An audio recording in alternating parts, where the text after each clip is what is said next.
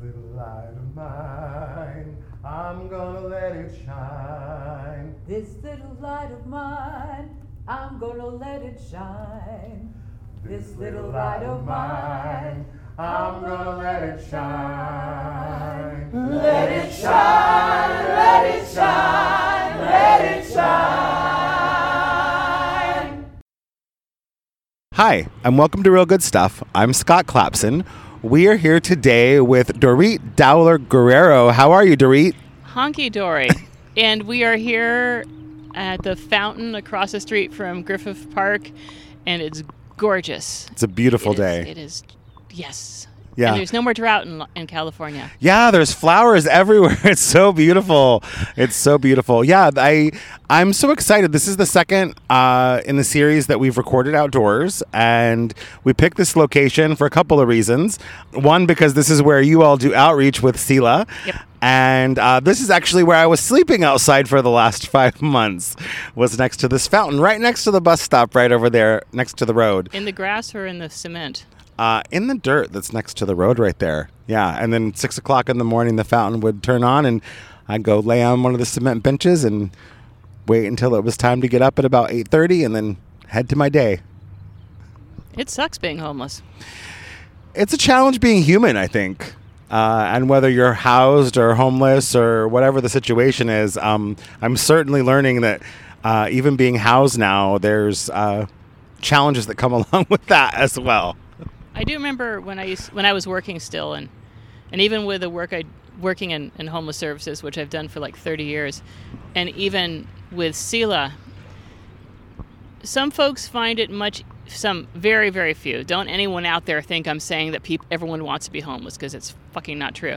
There's a, a small percentage of folks that find it easier to not be housed. Right. I remember talking to one dude. Uh, he was in his 60s and it was he was ready to get housed. And I remember we were driving, got stuck in traffic on the um, freeway. So him and I had a long chat. We were driving to a housing appointment for him, and he was just telling me how the traumatic childhood he had and his time in the service and the racism and homophobia in the service at that time, and probably still now, caused him just not to want to be around folks. And he quite enjoyed the peace and quiet and the able to think that he used to get being outside. But it caught up to him and it was time to be housed. He is housed now. And that was maybe four years ago he's still housed, which is a good thing. Yeah. So you've been doing this work for a long time. Yep, my first volunteer gig was with LAYN. Um, it was off of Hollywood Boulevard in 1987. I then went. I was going to college. LA. I'm a high school dropout, but I went back to college, LACC, and then Cal State LA. Uh, my first gig gig out of college was at a place called Travelers Aid Society Los Angeles. Okay. It's a, they don't exist in LA anymore, which is a shame because they're a really cool organization. I worked for the Teen Canteen, which was a drop-in center on Hollywood Boulevard, Hollywood and Argyle, between Argyle and Fountain. There's a big W hotel there right now. Uh, we were at a little drop-in center next to a tattoo parlor uh, where homeless youth, ages 14 to 24, could drop in during the day for a shower, food, resources. I was the transitional housing coordinator, which meant I ran our. We rented units in the community, and we put peop, we placed youth there as a master lease um, program. And since then, um, I've always worked in social service, and I've most of it has been with homeless. And if it hasn't been directly for homeless organization, it's been like for uh, Department of Family and Children Services, where I was a social worker, but I worked with homeless families, or Department of Public Social Services, which is the welfare office, where I worked with homeless people who were either getting Medi-Cal or on GR, General Relief, which is welfare for non-disabled, non-family um, connected folks. What inspired you? Like, what called you to to be present with people who were unhoused and help them? When I was 16, I had to leave high school for lots of reasons that were really important then, but are kind of stupid now. I had an apartment with an ex. We wound up losing that apartment, but we still squatted there, spent some time on the street, so I had some lived experience. I was at that time working in a warehouse in downtown LA. Um, I'd witnessed lots of immigration raids. Uh, one of the things was if you weren't going to get arrested during an immigration raid, your job was to detain the immigration officer so your friends and everyone else could escape. One day I was doing that and I pissed off the, the immigration officer tremendously, so he arrested me. And I deserved it. I mean, Yeah. I, I, under this system, I, des- I was interfering with their ability to do their job, and I was in the back of a van with a bunch of women I worked with, and all of them were moms of young kids. And I'm thinking to myself, what the fuck am I doing with my life? Partying and just having fun. I, I- we were housed at this time, so it was we were homeless for a bit. Got another apartment, so we were housed. What am I doing with my life? Just fucking around, playing in bands or or getting high or whatever. And these little kids are going to come home today, and their parent, their mom's not going to be there. Right. So it was that time I said, I, I can't I can't be fucking around anymore. Let's go to school. So I walked onto the campus at LA at LACC over here mm-hmm. on Vermont, and I said I want to help people. So I started taking psychology classes. Then it was time to go to university, and in the meantime, I was still volunteering or just living in Hollywood and seeing homeless kids and just dealing and working and being friends with homeless kids, mm-hmm. homeless youth that were my age. I was like 18 or 19 at the time. So that was just a passion I got as I was doing my last two years of college. This is the population I want to work with. So as soon as I got my BA, the first place I went to was homeless services. Wow, that's so interesting. LA City College was ironically very instrumental in my activism around this issue as well. Oh, how cool! Yeah, I went there from 2008 to 2011 and was in student government and made a big push with the student government. Uh, they now evidently have a, a food pantry and a clothing share and all sorts of different things they do for students who are low income and also unhoused. So, I'm really glad that universities, because even during my time at um, Cal State LA, there was a period of time I lived in my car, mhm. and then my car had to go to the shop because the engine blew out. That was really expensive. So I lived on a vacant office on campus, you know, and I wasn't the only one. right. Yeah, we've always had homeless college students. I'm just really happy. It's just like such a great time where people are freaking paying attention to it. and people are able to be honest to the larger culture because i think those of us that have been in school or have that experience of being low income and not having a lot of like financial capital or whatever a lot of us were aware of that. But i don't think the larger culture of folks is aware of how big the issue is. I mean, I know so many people, community college, four year schools, people that you would think don't ever struggle have struggled with not having housing when they were in school because it's a challenge and it's a sacrifice to go to school. And oftentimes people sacrifice their housing to get their degree. Yeah, and you you also fool yourself when you're living in your car. I'm not homeless, I have a car. Right. You completely fool yourself. And it's not just students, it's everybody. yeah. And talk to anybody besides those motherfuckers who are paying half a million dollars for their kid to take a fake test or something. But talk to most people, and they will tell you, and even probably the parents of some of those, like mm-hmm. those people who are doing it, they probably may have struggled themselves. You know, talk to a group of actors, talk to a group of writers or artists or workers at a, at a grocery store or something. I'm guessing like one out of five has slept in their car before. Right. But you don't consider yourself homeless if you're sleeping in your car unless you're sleeping in your car for a long term. Right. If you're between apartments, maybe two or three months, you don't say, hey, I'm homeless. Just, I'm looking for another apartment right now. I'm sleeping in my car. It is such a common thing. Mm-hmm. By the way, tho- most of those folks do not get counted in the homeless counts. Right. It's not uncommon for people to be on the edge. And I think that makes it a whole lot easier for people to understand what it is to be homeless. There's so many layers to it. Folks sleeping on the buses is a really big deal, and there's a lot of older women. Um, well, I say older because I'm I'm in my 40s, but they're probably 50s and above. And at least every single bus I've gotten on in the evening in the last year and a half that I've been back in Los Angeles, there is a woman who is 55 or older who is on the bus by herself sleeping on the bus. And if you get on that bus on a regular basis, she's probably still on there. Yep, and she's usually in the back. And most bus drivers are going to be decent, Mm-hmm. except when they got to clean up some messes. That Right. will make them unhappy, but they're going to be decent. I know many of bus drivers who won't even charge folks. Right. because you know Yeah. that really sucks with the subways because you can't even get on the subways without. It used to be you get on the subway here in LA without having to pay. Right, with the honor system that they used to have. Yeah, now they've locked the turnstiles up that with if you don't tap your card, you can't even get through the turnstile anymore. Can you jump the turnstiles here? Uh, I have seen people jump the turnstiles, but there are cameras and there's so much metro police and security on the metro now that You gotta be a lot younger. Yeah, I don't know that I could jump the turnstile. I know I could. I'd fall on my ass if I jumped the turnstile. So it would be great on camera. right, exactly. That's for the real good stuff blooper reel. We'll get Dorit and I jumping the turnstile for Metro. We'll both break a hip, dude. right, exactly. I might break both of them. But I used to fare evade though when I was younger, uh, when I was um, attending LA City College and I was unhoused at that point.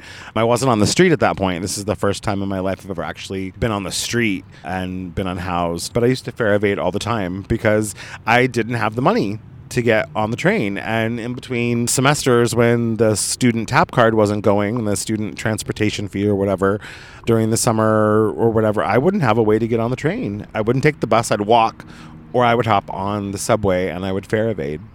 A friend of mine, who I also know from social service, he told us a story once of where he just got on the bus and the driver said the the fare is a dollar thirty-five, and he says, "I don't have a dollar thirty-five to pay," and the driver just said, "The fare is a dollar thirty-five, but in no way try to stop him from getting on the bus."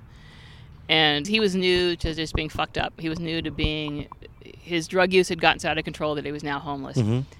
And he said it, it dawned on him that the driver didn't care and wasn't going to stop him, just had to do what the driver's job was to do and remind him Right. what the fare is. And he said he just went to sit down and the driver said nothing to him again. Yeah. I only remember one time getting on the bus when we were pretty broke and my daughter was little. She was under five, but she was tall. So the driver said, you know, I got to pay for him like she's under five. So we went back and forth with that. And that driver was being a little bit of a stickler. Right. But otherwise, I, I remember many a times when I might have been a dime or a nickel short, and mm-hmm. drivers have been really cool. Oh yeah. Well, and technically, I mean, this could be a whole other podcast about the federal subsidization of public transportation, uh, but the fares that we pay actually doesn't cover anything, but maybe even a small fraction of like less than 10% of what it actually costs to operate the metro system in Los Angeles. It's federally subsidized. So technically, we're all supposed to be allowed to ride for free. And hopefully, at some point, there are cities in Europe that are actually doing that now. It doesn't make sense with how difficult it is to park and how. I mean, what is it right now? A little bit before two. Look at the freeway over Oh, yeah. there. You know, it's standstill. It, it's Right? ridiculous. Buses and subways should just be free. Mm-hmm. They should be free. We should charge more for gas. And by the way, I have a car, the little yellow one over there, so it's not like I'm saying this and I Right. don't drive. We should charge more for gas. We should. I'm parked for free right now. This should be not free parking. Right. Because if this wasn't free parking and if gas was more expensive, I would have taken the bus here today. Mm-hmm. Getting off of homelessness, totally no, I, I know that, but It's totally fine. buses Because this is related. bus transportation should be free. We would have less drivers if it Mm-hmm. was. Of course, that stupid Uberness and Lyft, and by the way, I use those, um, make it so we have less bus riders as well. But if it was free, we would have more. As far as so you have some lived experience. You do know what it's like to not know where you're going to lay your head at night or not have a bed for I do, but way. not. I'm one of those people who is short term. Okay. you know, uh, had to get out of apartment, squatting, had to get out, maybe a month or two between hotel, car, having a job still when I was working in the factories and the warehouses. And then again, after that relationship fell apart, sleeping in a car, still going to work, car blew up, sleeping on campus. Getting to work sometimes five or six hours early because I was working graveyard mm-hmm. shift at a group home in the valley. Getting to work early, finding a place just to nap while I was waiting for my shift to mm-hmm. start because I didn't want my coworkers to know I didn't have a place to live. Right. So mine is very, very, very little. Mine is what I think probably 20% of the population has. Okay. I wasn't chronic, I wasn't long term. I do have a little bit of experience, but I've never long term had to sleep on a sidewalk. I've never long term not known where my stuff could be stored. Mm-hmm. Even when my car had blown up and or it was in the shop and all that, I had a place to stash my crap. I Okay. had professors on campus that were letting me stash my crap there. Okay. So you use the term chronic, and some of our listeners may not know what the word chronic means when it comes to homelessness. Could you explain that for our listeners? The federal term for chronically homeless is a person who's been homeless for a year or more with one or more disabilities. It used to be you could have a certain amount of episodes, like five episodes in four years, and be considered chronically homeless. I don't know if that's changed or not since I stopped working, because it was talked about changing when I was still working. Now, I stopped working in 2016. Now, that's the federal definition of chronic. My personal definition of chronic is I'm going to say anyone who has slept outside for more than a month. Okay. And that's my personal definition. It has nothing to do with what the federal government says. When I say Okay. someone's chronic, that's what I mean. Okay. There's a lot of people as well because you mentioned like employment. I know a lot of people who are unhoused that also have jobs and hold down jobs, and some of them sleep outside and hold down a job, and they still hold down their job and they're still at work on time. 60,000 people are homeless in LA by last count. And that doesn't even count the people I'm talking about are Right. interim homeless or Yeah. whatever. And there's 60,000 different stories Mm-hmm. and 60,000 different individuals. Not everyone is exactly the same. There is plenty of people who are homeless. I'm pretty sure there's no Starbucks around here, but if we went to a Starbucks, I'm pretty sure at least one of the staff there would be considered homeless. I think this is the only corner in LA where there's not a Starbucks. there's there's a there's a park with a swimming pool that's not open. Um, well, the park's open, but the pool's not. There's Griffith Park, and then there's a fountain where we're at, and then a corner with a whole mess of trees. Yeah, it's a beautiful spot. It is a gorgeous spot, Yeah. surrounded by traffic and freeways. So the work that you do with SELAH, how long have you been doing that?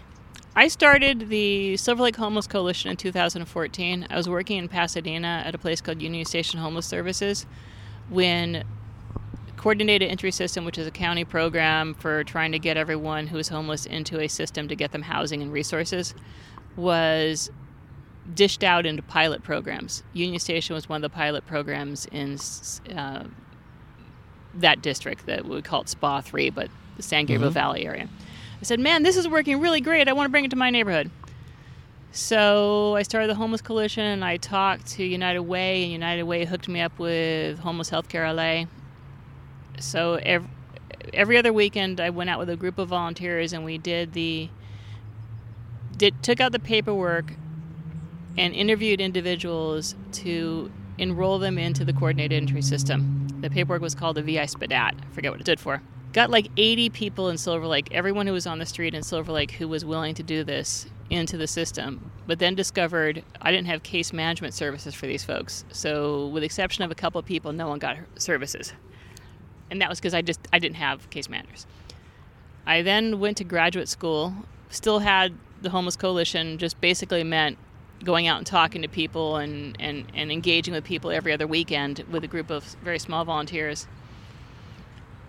I think it was about 2015, a lady named Nithya, this powerhouse who was like seven months pregnant with twins, um, found me and said, Let's have coffee. Okay, okay, we'll talk about it. She's going, I want to end homelessness. I want to do all this stuff. I'm like, chick, you, you, you, you've got two twins in you. what the hell do you think you're to do? So um, we made contact, and then she called me about a year later and said, Well, I found some other people, so let's start some kind of coalition. I said, Okay, sure, I'll meet with y'all. So I met with her and a dude named Darius. Both of them are Silver Lake. Both of them were on the were working with a Silver Lake homeless Silver Lake homelessness in Silver Lake, which is part of the neighborhood council. Um, and then they knew these other two people who were in Los Feliz, uh, ja- Janet and Kat Kim. So we all got together and it's like, okay, cool, let's give this a try. And with the power of those other four people, and they're really good at th- what they're good at, we're able to get service providers. And because we were a larger now, we were able to get a bunch of volunteers that wanted to do this. We were able to get service providers to agree to go out and see the people we met with. So we'll go out on a Sunday, we'll find three people who say, Yeah, I want to be linked to service, and we'll email our service provider partners. And I'm not going to say who they are because I don't have the permission to do so. Right.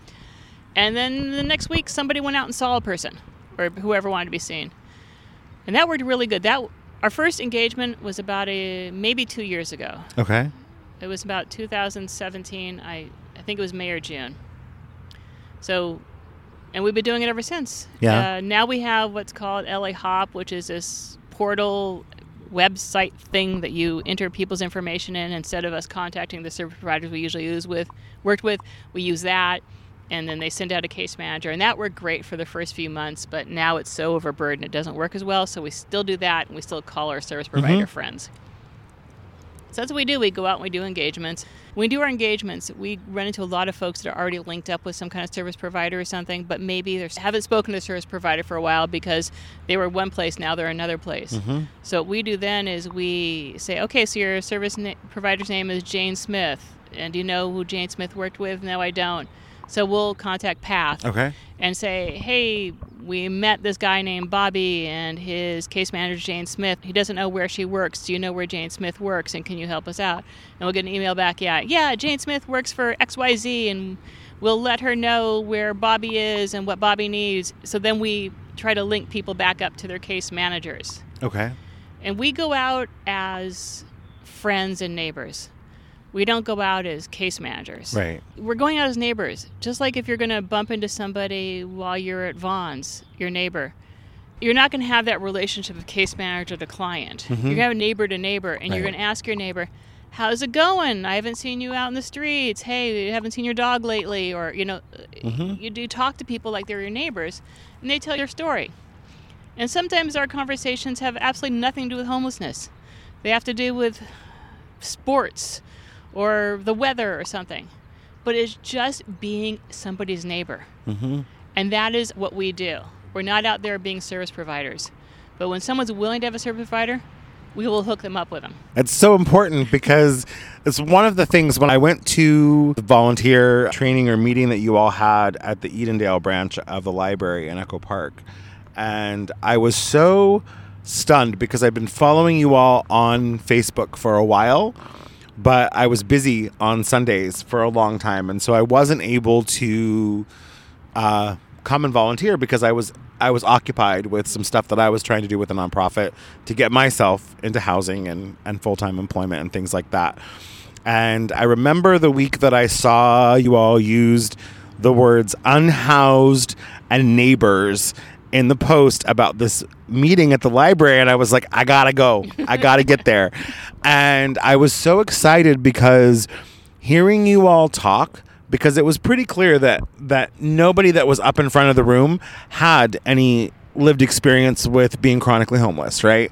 Um, but the fact of what you just said, the power of what you just said, that a lot of folks that I meet as I've been in this experience, they want to talk to me about homelessness or what I've done wrong or what's led me to this situation done- or what you've what, done wrong. what have I done? They want to victim blame me rather than talking about gentrification and displacement and mental health and homophobia and all these other things um, that can lead somebody or have led me to this situation. Uh, and so rare was it that folks would just want to have a conversation about something that didn't have anything to do with the fact that I didn't have a place to live. And that's so powerful because so many of the people that I've met that have this shared experience of being homeless or being unhoused or being chronically without a home, they just want to be heard. They just want to someone to just be with them and not have to talk about what they did wrong or what their bad situation is, but just be a human being and just be heard. And I that to me is the most powerful thing about what you all do with SELAH is this being present with people as fellow human beings. And, and we're just neighbors. You know, a lot of our conversations are around people's pets Yeah. because I'm a cat person. Oh, really? And I want to talk about my cats. God damn it. I'm going to. How many cats do you have? Uh, We have three right now, and then we have what we, who we call Neighbor Kitty, which is a cat that lives next door, but for some reason hangs out in our front porch all the fucking time. Because you're personable. And our cats hate him. our cats are all over 10 years old, and Neighbor Kitty's maybe a year and a half old, and Okay. Neighbor Kitty wants to play, and our cats want to sit in the sun. So that, that, you know, but I'd rather talk to folks, because everyone has a dog, right? Yeah. Um, and a few people have cats Oh, yeah. and and and you just talk about people about their pets and I, people rather talk about their pets than their kids Mm-hmm. sometimes you know so you just talk to people about their pets Yeah. uh, Darius, who you remember seeing in our Mhm, yeah. presentation, is like the most people person I've ever met, and he'll start talking to people about sports. Oh, cool. You know, Yeah. I don't know, cool.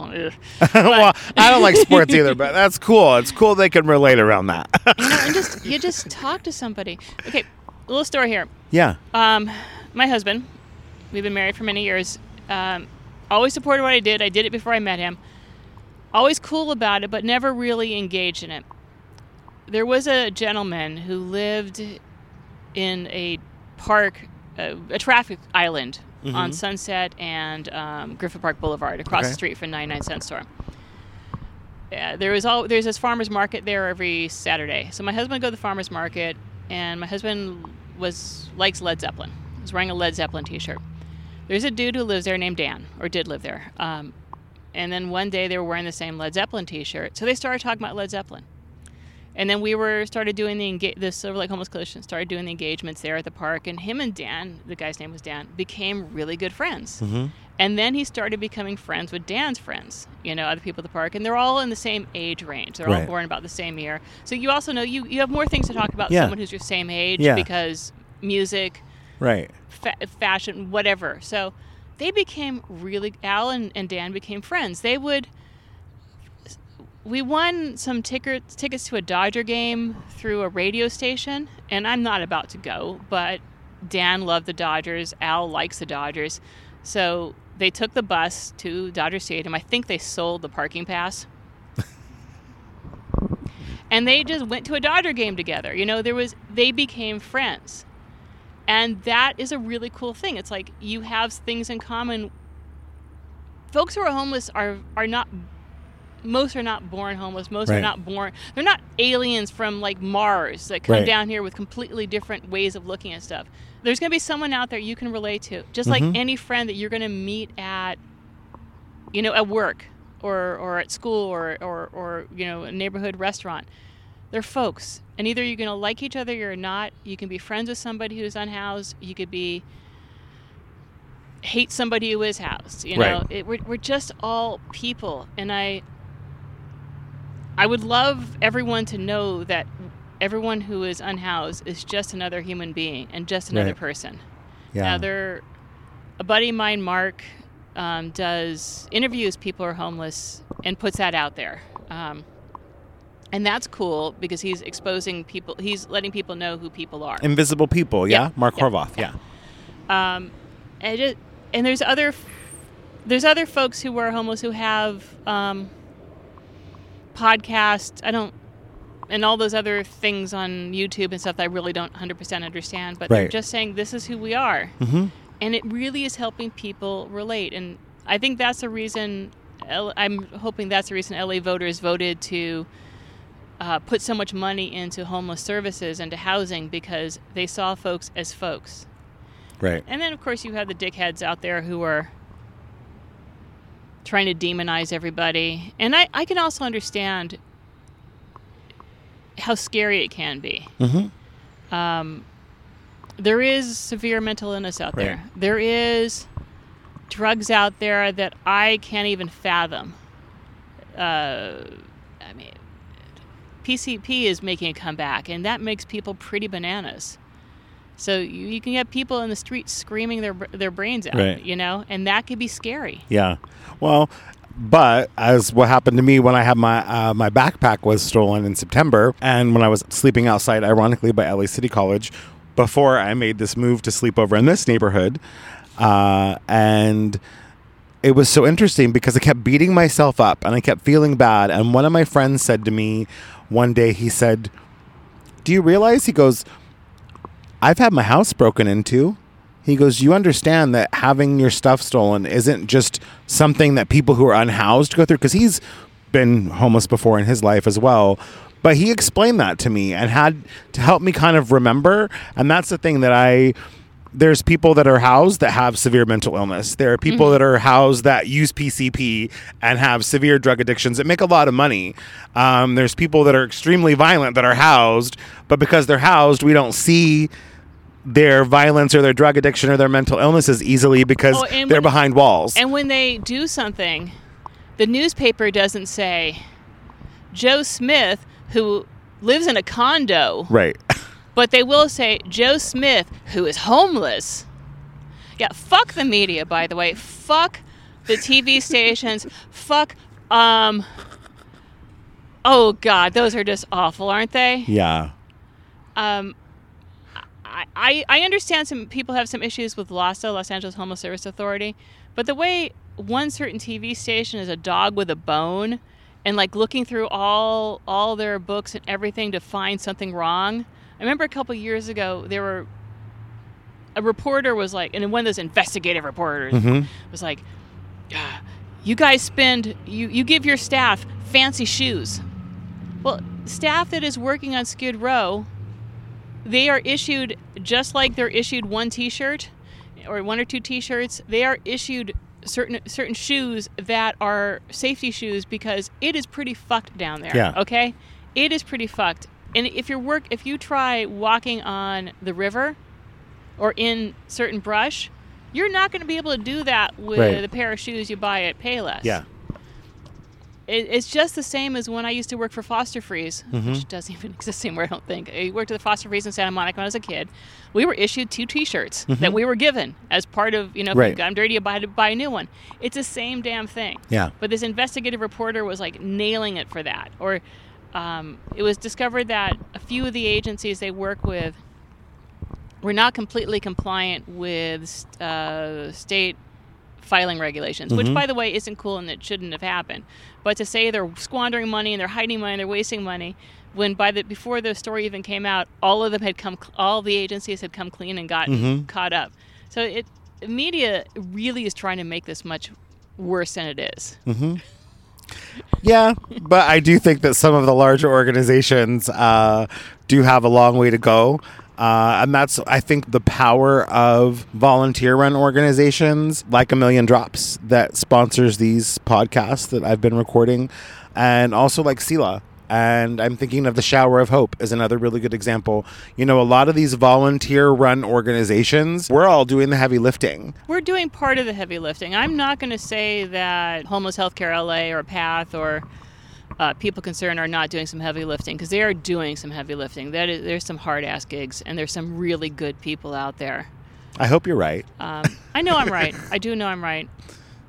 I don't have to do HMIS case notes, which is the computer-based program that we would that people service providers have to do. I don't have to follow certain regulations mm-hmm. as a SELAH volunteer. Obviously, I'm I'm required to be a, a mandated reporter, so th- that's mm-hmm. something I have to do anyway. But a, as volunteers, there's certain things we don't have to do, and that is kind of cool. Mm-hmm. So it gives it frees us to do other stuff like case notes we do case notes but we don't do the intense case notes you do as a service provider uh, because stuff gets audited and we don't have to get copies of ids and we don't have to we don't have to scan IDs. There's there's so many things as service as volunteers that we don't have to do that service providers do have to do. Uh, I, never, I don't have to ta- check anyone's time cards, which is really great. I don't have to worry about anyone's vacation time. Love being a volunteer. Love running a volunteer organization, or being one of the runners of a volunteer organization. But I'm, I'm certainly not going to dis, diss the homeless service provider in, uh, organizations because I know at least one person at each agency is doing great work, and I can I can't even offhand. I have to tell you, I couldn't even think of an agency that I think should just go away. Yeah. But then I've only really worked for good agencies. I've been Yeah. very lucky. Yeah. I don't think any of them should go away. I just think that we all, regardless of who we are and who we work with and who we volunteer with, we all have room to grow. And I think that's the thing that there's there's such power in these organizations and i don't think it relies on the not having reporting work to do. I think it relies in uh, the humanity you know in the in the understanding and the getting. Because this conversation that i'm having with you and and the feeling that i had in that SELAH volunteer meeting I don't have those feelings when I go to some of these larger organizations and talk to those folks because they're so caught in textbook language. It's kind of like I equate it to like when you go to college or you go to school and you learn this really great stuff in the classroom and you've learned this stuff in a book and you're like, I'm going to do this and we're going to do this and we're going to make a difference. And then you go out into the world and you find out that what you learned in the book really isn't what things really are, that somebody wrote that stuff down but that's not what real life is. And I think that's kind of where the rubber meets the road, so to speak. I guess is a good way to say it because we're talking about housing and uh, folks like me who have slept on the concrete. Um, realizing that again, these are human beings and they're not numbers and they're not a form in a computer somewhere and they're not on a database sheet or something. Um, and I think that's what ends up getting lost with a lot of these bigger organizations is the people that are trying to advocate for these folks, but it's that human being part, remembering that these are human beings, like you said, like the 60,000 people in Los Angeles, there's 60,000 different stories. And that's what people forget. And we oftentimes, I think, do that sometimes as as advocates. Well, like when you talk about the large organizations, say you're going to go to a meeting that LAHSA is putting on. LAHSA, I love you. Um, there's a lot of great people at LAHSA, so I'm not dissing them at all, especially the outreach workers. Freaking love them. But at a LAHSA meeting, you will have the suits, Mm-hmm. the gray suits, or navy blue, or maybe tan or black, okay? They're suits. The pantyhose and sensible heels, you'll have those folks. Right. And it's not just LAHSA who are those folks, so don't get me wrong, everybody.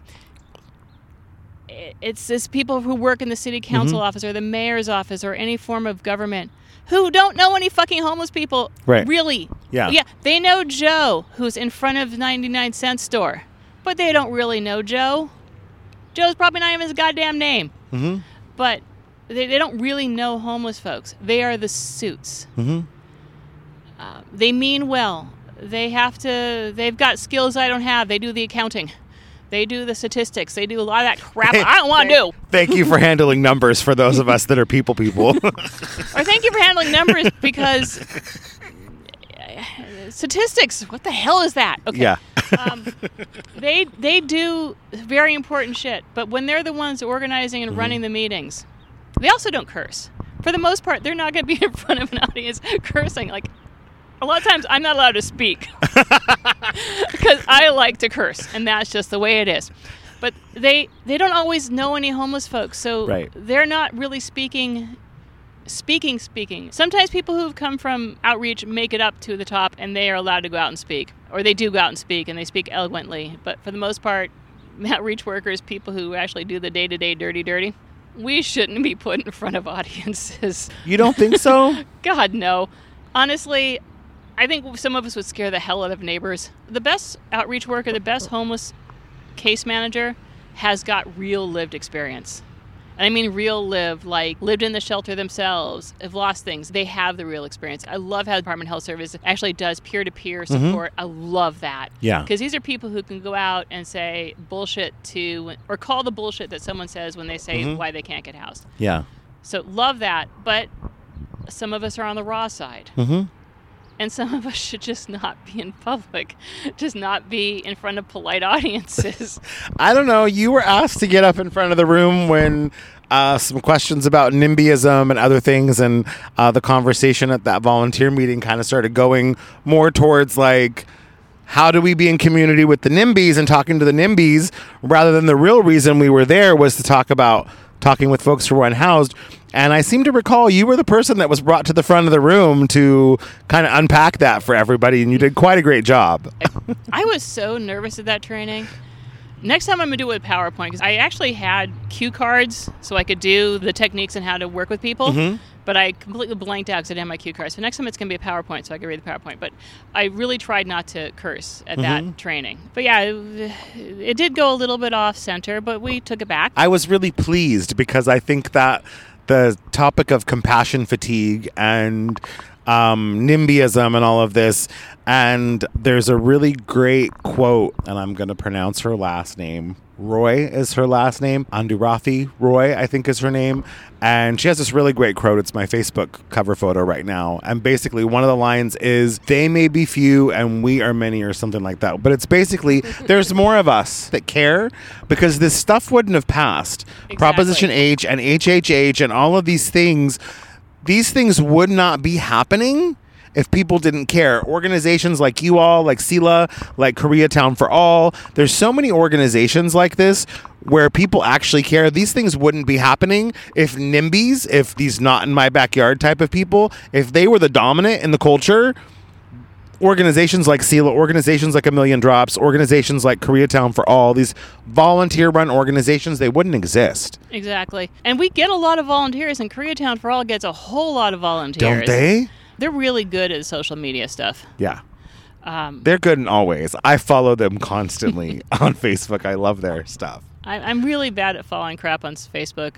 To me, Facebook is just about cats. it really that's all it should be about is about felines. Feline book. yeah, that- I'm feline great today. oh, that's clever. I should have worn. I have a shirt that says that.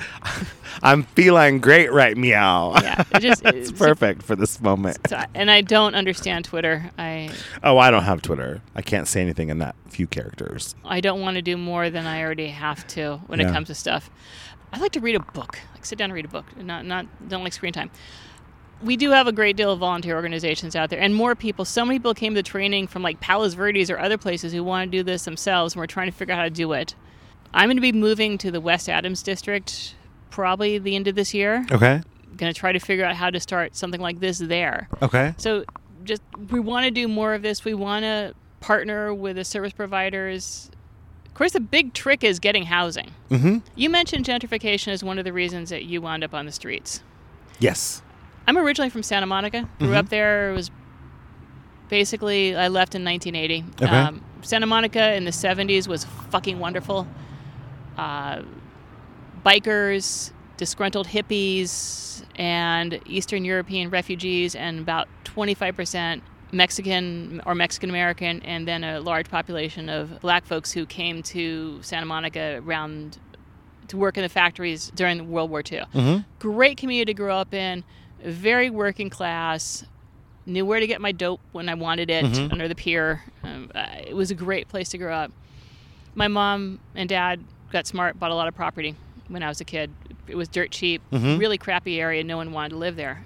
But people could live there cheaply. Right. People could live cheaply. A, a waitress who's an artist could easily have her own place, a tiny place, and still have decency Right. and have dignity. That doesn't exist anymore Yeah. in Santa Monica. There's no way that's going to happen. Yeah. And I benefited from it because when my mom passed away, I did sell some property for a whole lot more money than she paid for it, which allowed me to buy the property in LA, which I'm now Mhm. renting out to homeless folks, formerly homeless folks. But I saw that community completely get destroyed Mhm. from gentrification. I'm in Silver Lake now, have been here since 97. It is completely paved over and horrible now. Yeah. It used to be so freaking cool. And now there was south of Sunset, north of Sunset. I was south of Sunset. I, I'm white, as you can Mhm. see by looking at me. No white person was sending their kid to the local elementary school because they were scared of all the Hispanic kids. You know, we sent our daughter there. She had a great education there. Mhm. Great, great education. Nobody would live where we're living. Mm-hmm. You know, we bought there because it was cheap and because people accepted that my husband and I were different races Mhm. and we could live there. Now everything has changed. I still have some original neighbors who haven't moved, whose Mhm. kids are now in their apartments, type of thing. But otherwise, it's horrible. Yeah. It is fucking horrible. It is not a place I like being anymore. There's no no place that you can feel comfortable. I still feel comfortable with some of my original neighbors or their kids, but otherwise it's just awful. It is really awful. We do have a few good people. I have Silver Lake Homeless Coalition. We got some good people. Mhm. For the most part, it's these stores that are just awful. Mm-hmm. Um, and neighbors that are moving in who have our property values, not human values. Right. People who come to some of our meetings to scream and holler about the homeless encampment in front of the uh, condo they bought and spent way too much money for, Right. and that person doesn't deserve to live here, even though they lived here before they got Right. here. and probably lived in that neighborhood and were housed in that neighborhood. Before that got torn down Yeah. and built that condo, yeah. because people stay where they're from. Mhm. People don't come to LA because the weather is better. Yeah. People are homeless in LA because they were in LA. Mm-hmm. Uh, we see it all in Highland Park, Echo Park, Silver Lake. Gentrification is ruining and is increasing homelessness. Now, it's not the only reason for homelessness. There is 60,000 people, there's 60,000 reasons for homelessness. Right.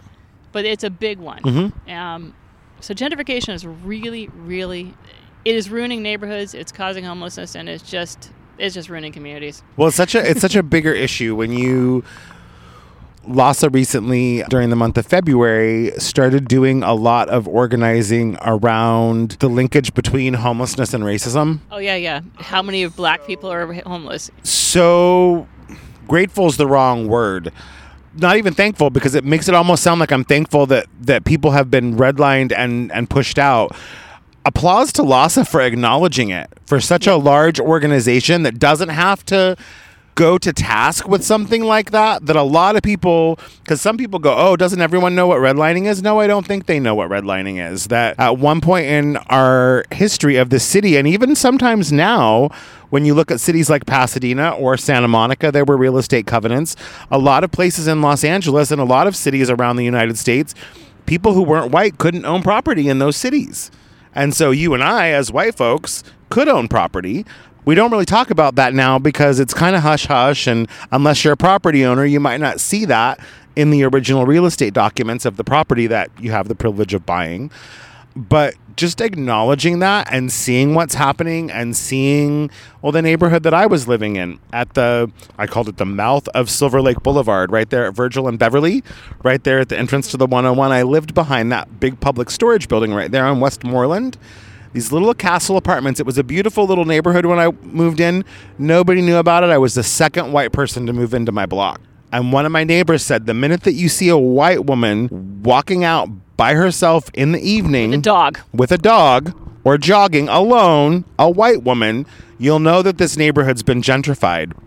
I didn't believe them. This was the year 2000, right? I had moved in. I was paying $515 a month for a single, a huge single apartment. It was huge. Beautiful view of the Hollywood sign. Great. Not the best neighborhood in the world because again it had been a lot of ways purposefully disinvested because it wasn't even really koreans that were living in the neighborhood. It was a lot of central american immigrants. People that were african american or um, folks with brown skin. Each year the rent was going up exponentially and i thought it was under rent control. By the time i moved out in 2008 they were renting out the apartments for $1000 a month and they were trying to charge me $1000 and I said, you know what? I can't afford this. With the money that I was making, I could not afford $1,000 a month for rent because that was too much of my income. And so I thought, I've got to go and I got to do something else. That was about the time that I started attending LA City College. And I've never recovered. I went back to Oregon at one point when I transferred to Portland State in 2011 and did finally in my hometown have an apartment for about $600 a month for about three years. But once our dear friend that's currently occupying the White House came into power, I didn't feel so safe uh, where I was grew up in Oregon anymore, and I wanted to come back to Southern California, which I had considered home for so long. I got back here knowing what was happening, but good luck trying to find anything for under thirteen, fourteen hundred dollars a month if you want to live by yourself. And what neighborhood are you going to find that in? Very few neighborhoods are you going to find that in Los Angeles right now. And I know people that are spending 80 to 90% of their income on their housing right now. And it's so undoable. Maybe if you're doing it for a month or two because you're between jobs, but in the long run, that's so undoable. Now, your apartment that you had, if it was a cute little apartment, I'm guessing it was an older building. So, how could they keep raising your rent? Was it because they just did and you didn't know it was under rent control? Well, what happened was uh, the building got sold while I was living there. So someone knew. And so then what would happen was then as people would move out, they would redo the apartment and they would expose the wood floors and expose the brick wall, you know, kind of like what they did to Silver Lake. They But made it look all hip But and your apartment wasn't. If your part, if you were in your apartment and you were there, they were only allowed to raise it three percent if it was under rent control, which was built before 1978. Oh yeah. Did they just push you out because they kept they were telling you we're going to raise your rent, you're going to, and you just didn't know that you could fight it? Yeah, I don't think I knew any better at that point. I wasn't the activist that I am now. I was kind of a little bit more concerned with Going to work, going to school. yeah well and and what i was gonna do you know with my own life i didn't really realize the activist that i am now i mean that was you know that was more than 10 years ago and i was kind of just getting my footing as to who i am in the world and yeah frankly, when I was still a renter before I bought my house, uh, I, I knew rent control in Santa Monica because my parents were Mhm. landlords. I didn't know what rent control was here in LA. I knew it existed, and I knew the apartments I was in had it, and no one ever really tried to jack up our rent. We got lucky, but we we bought our house before things started going Mhm. bananas. I just don't think most people like you. They they were just like you're going to school. You're you want to have a Right. social life yeah You want to have a social life, and sometimes that means you're not. And that was before computers. Right. You are not going through and trying to figure out how much you're allowed to raise your rent. You make a contract with everyone else in the world, and you say, "I'm going to be a decent person. I expect you to be a decent Right. person." And the person you're saying that to, who happens to be a shitty landlord, isn't going to be a decent Mm-hmm. person. I really would like us to be able to let everyone know what their rights are because so many people don't know what their rights are. They'll go on to Nextdoor or Facebook and say, "What are my rights?" and ten or twenty people will tell them what their rights are, and they won't even have it right. Yeah. I told you I sold property in Santa Mhm. Monica. I sold. I was the executor of my mom's estate. She had nine pieces of property. One belonged to one of my brothers. Four belonged to me, and then he and I shared another four. Okay. The f- ones that we shared, I was mandated as executor to sell them to pay for the estate tax. Okay. I know one of those, everyone got evicted afterwards. Do I feel like an asshole about it? Yeah, I do. Do I wish it could have been changed? Yeah. But there was nothing I could do. I had a mandate from everyone Right. who that I had to sell. We had to Yeah. pay the estate tax. Did those people get a payoff? I hope they did. The ones I sold in my own name, I found out two years later that the, the owner is Ellising one of the buildings. I sold it to the same owner, Mhm. all of them to the same guy. I didn't think he was going to Ellis, um, and he is, and there's nothing I can do about it. So I know And what these. is that? Oh, Ellis Act, uh, kicking people, uh, going out of the rental market. Okay. All the tenants in that building were tenants from between 10 and 60 years. Some of those were tenants when my mom bought the place. So Oh, these are old people. Like one was my English teacher, you know, like th- Wow. this, this is, and you know, these people are now going to have to find another place to be. And, and it sucks. It really just sucks. Yeah. It, I couldn't keep the property more because actually our property tax went out to the point where the rent was not covering Mhm. even a quarter of the property tax. Yeah. So it was unfathomable for me to even own it. Right. I would like to see the powers that be change shit like, okay, if you're going to be a landlord that takes Section 8 or take housing vouchers, or if you have long term tenants that are paying way below market rate, your property tax could be lower. Yeah. Um, Section 8 is a federal program. It starts in the feds, moves its way down. Uh, and then the county of LA issues housing vouchers as well. The county of LA could say, you take one of our housing vouchers, we'll reduce your property tax. The federal government could say, or you take someone with a Section 8 voucher, we'll give you a tax credit. There's ways that those accountants that you know the ones that are in the nice suits who are in front Mhm. of public Yeah. people that know how to do math know how to how the whole system works they could figure out ways so we can make housing more equitable now does that mean the assholes that are charging way too much and are greedy shitty landlords and horrible horrible human beings that deserve to fucking die should also get those breaks if they're doing good maybe Mhm. if they reduce rents for people maybe i hate all of them because they give the rest of us a bad name and they're just Mhm. horrible human beings but also there are only a few of us Right. most housing providers, landlords, landladies, whatever title we have, are really decent human beings. There's Mhm. only a few that are the assholes, like the owners of your building. Mm-hmm. There's ways that we could fight gentrification, and there's actually nothing wrong with people having money either. Mm-hmm. There is nothing wrong with somebody who got lucky and has a skill, and that skill somebody wants to pay for Right. whether it's being a basketball player or being an actress. Mhm. There's absolutely nothing wrong with that. But that person should be allowed to live in a community where somebody who doesn't have those skills or ability could also live in. Right. One thing I have to say about the Santa Monica I grew up in, it was split down the middle on Wilshire Boulevard. North of Wilshire was very wealthy, south of Wilshire was not. Right. We grew up south of Wilshire. Like I say, loved it. But our high school was completely mixed. The junior high was mixed. And that was cool. You could Mhm. be in a classroom sitting next to the daughter of your pediatrician, and you could be a waitress's kid. So that, that was cool. A mixed, Mhm. a mixed income community is a great thing. Right. It'd be really cool if we could use policies and laws and tax programs and all that other stuff to give us mixed income communities. And to me, that's the ultimate in um, integration. Mm-hmm. Is not just integrating people based on ethnicity or skin color, but Mm-hmm. integrating us based on income as well. Well, because classism is kind of the new discrimination. You know, it's it's really easy because I think that's what's happening, you know, with people who are unhoused or these folks because there were so many folks that I wasn't really paying attention to when I uh, moved back here to LA and decided to do this advocacy work as I found myself on the sidewalk and was like, what am I going to do? Oh, I'm going to advocate for people, right, that are in my situation uh, with the shared experience that I have. And then I began to attend all these different churches because I discovered that churches were doing a lot of the work as well. And the more people that I talked to and the more people that I encountered, the more people that I realized that had housing that were terrified that they were going to end up un- unhoused as well because of this whole concept of just the cost of living being so high. And it's not just here. People talk about it being high here in LA. It's high everywhere across the United States right now.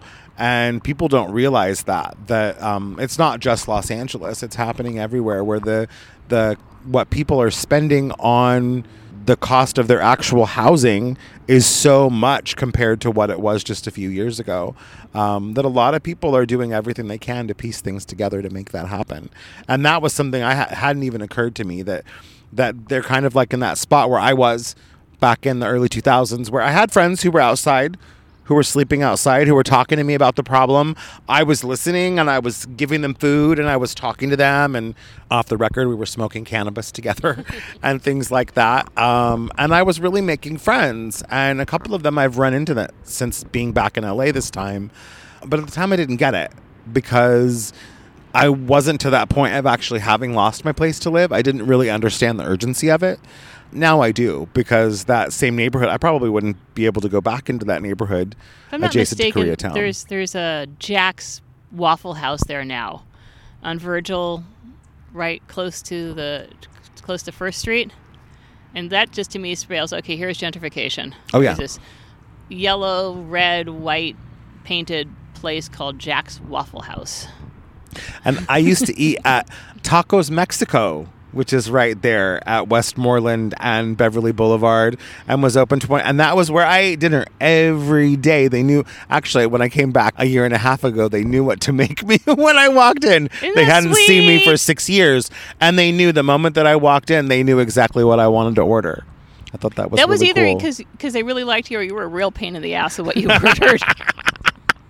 uh, asada burrito and two asada tacos with everything. Uh, Oh, you like not- dead animals, don't you?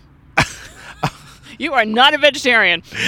Uh, well, no, I'm not. I attend an Adventist church, but I am not a vegetarian.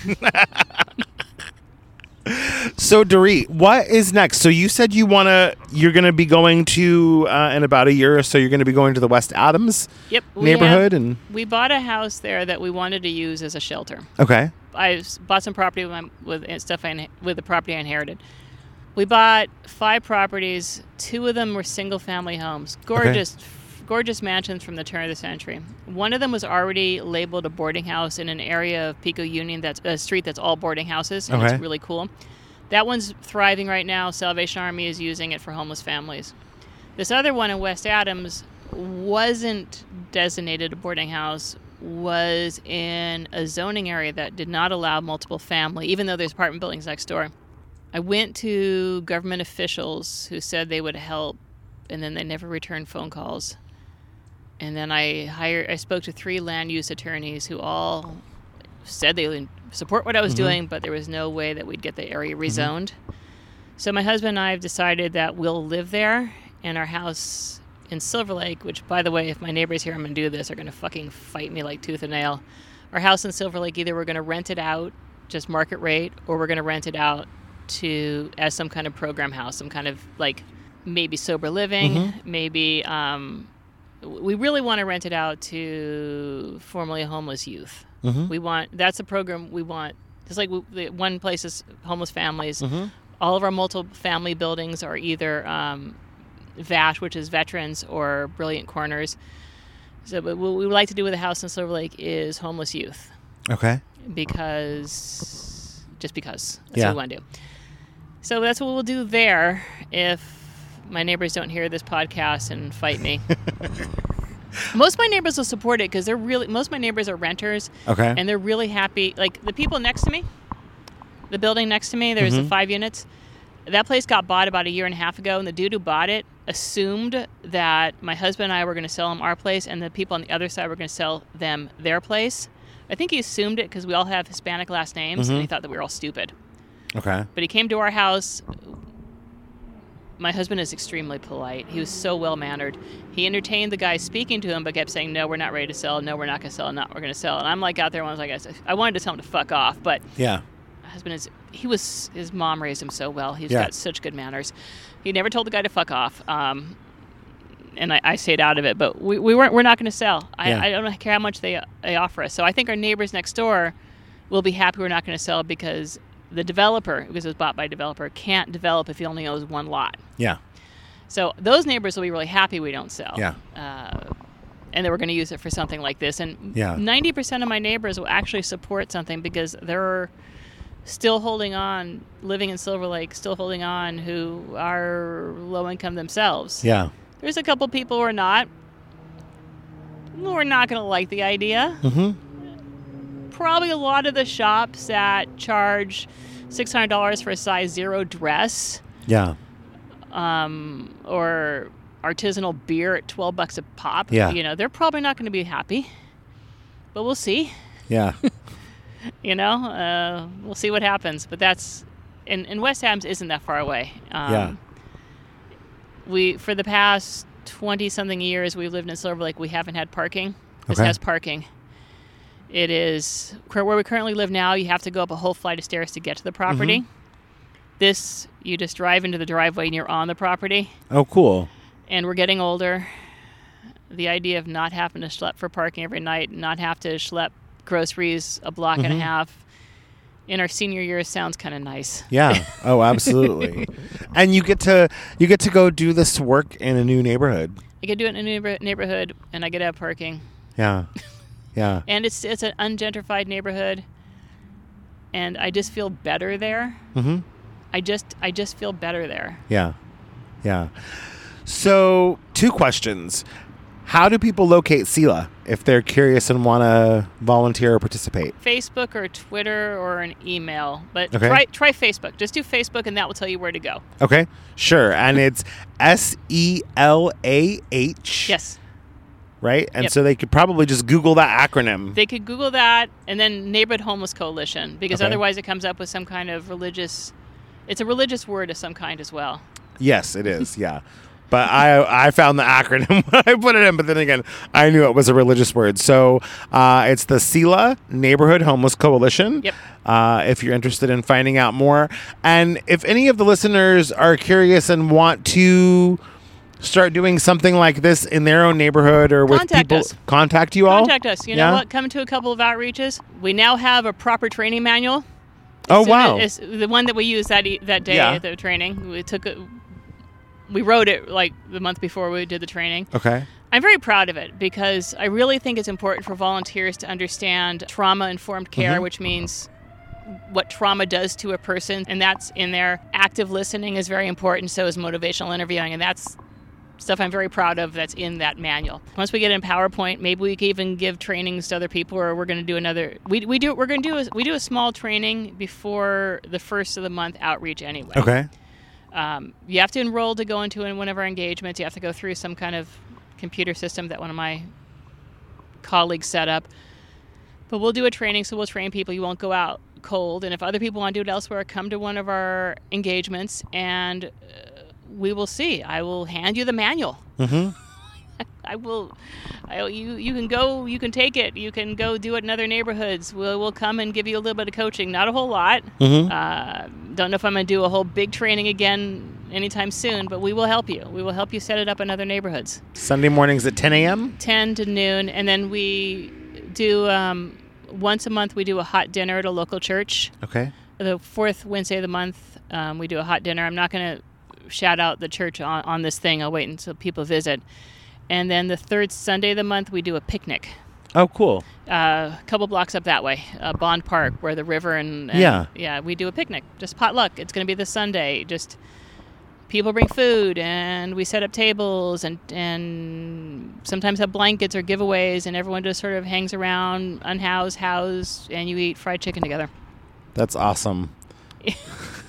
It is. Picnic food is my favorite. There's Yeah. always lots of mayonnaise, and it's it's just it's wonderful. I love mayonnaise. mayonnaise and asada. And there's always dogs at the picnic too, and they're always. oh, that's cool. okay. This is going to sound so freaking stereotypical and, and, and airheaded.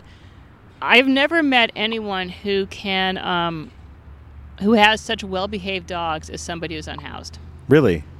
I've never I've I've had neighbors who've had very untrained dogs. I've had friends who you go into their house, their dog is humping you, Yeah. or it always smells like something. I have yet to find an unhoused person who didn't whose dog was less than well behaved. Why do you think that is?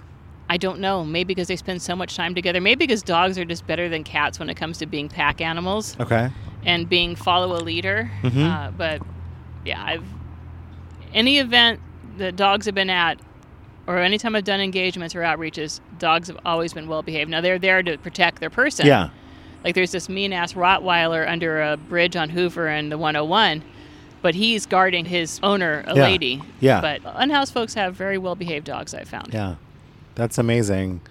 Yeah, they're very much um, people's pets are very important, especially when they're unhoused. Yeah, animals give them a lot of support. Yep. And there's a lot of people who have cats out there too. Of course, cats are not well behaved. They're just bastards. Yeah. I say there's a cat person. They're just bastards. Well. I'm a five-time Leo, so I completely agree. We are kind of. I'm a Leo too. I oh, you are. We discovered oh, that that's right. meeting. Yes, yes. There's lots of Leos with SELAH. Four out of the five um, founders are Leos. We're just insufferable. Leos are just like we're we think too much of ourselves for being Leos. That's a whole other podcast, believe it or not. But I think it's true. It's a whole series.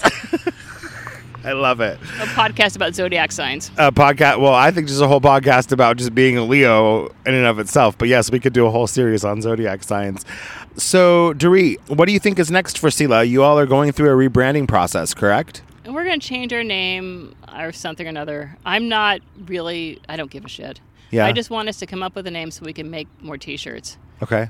Because SELAH is a religious word or people don't like the word, I.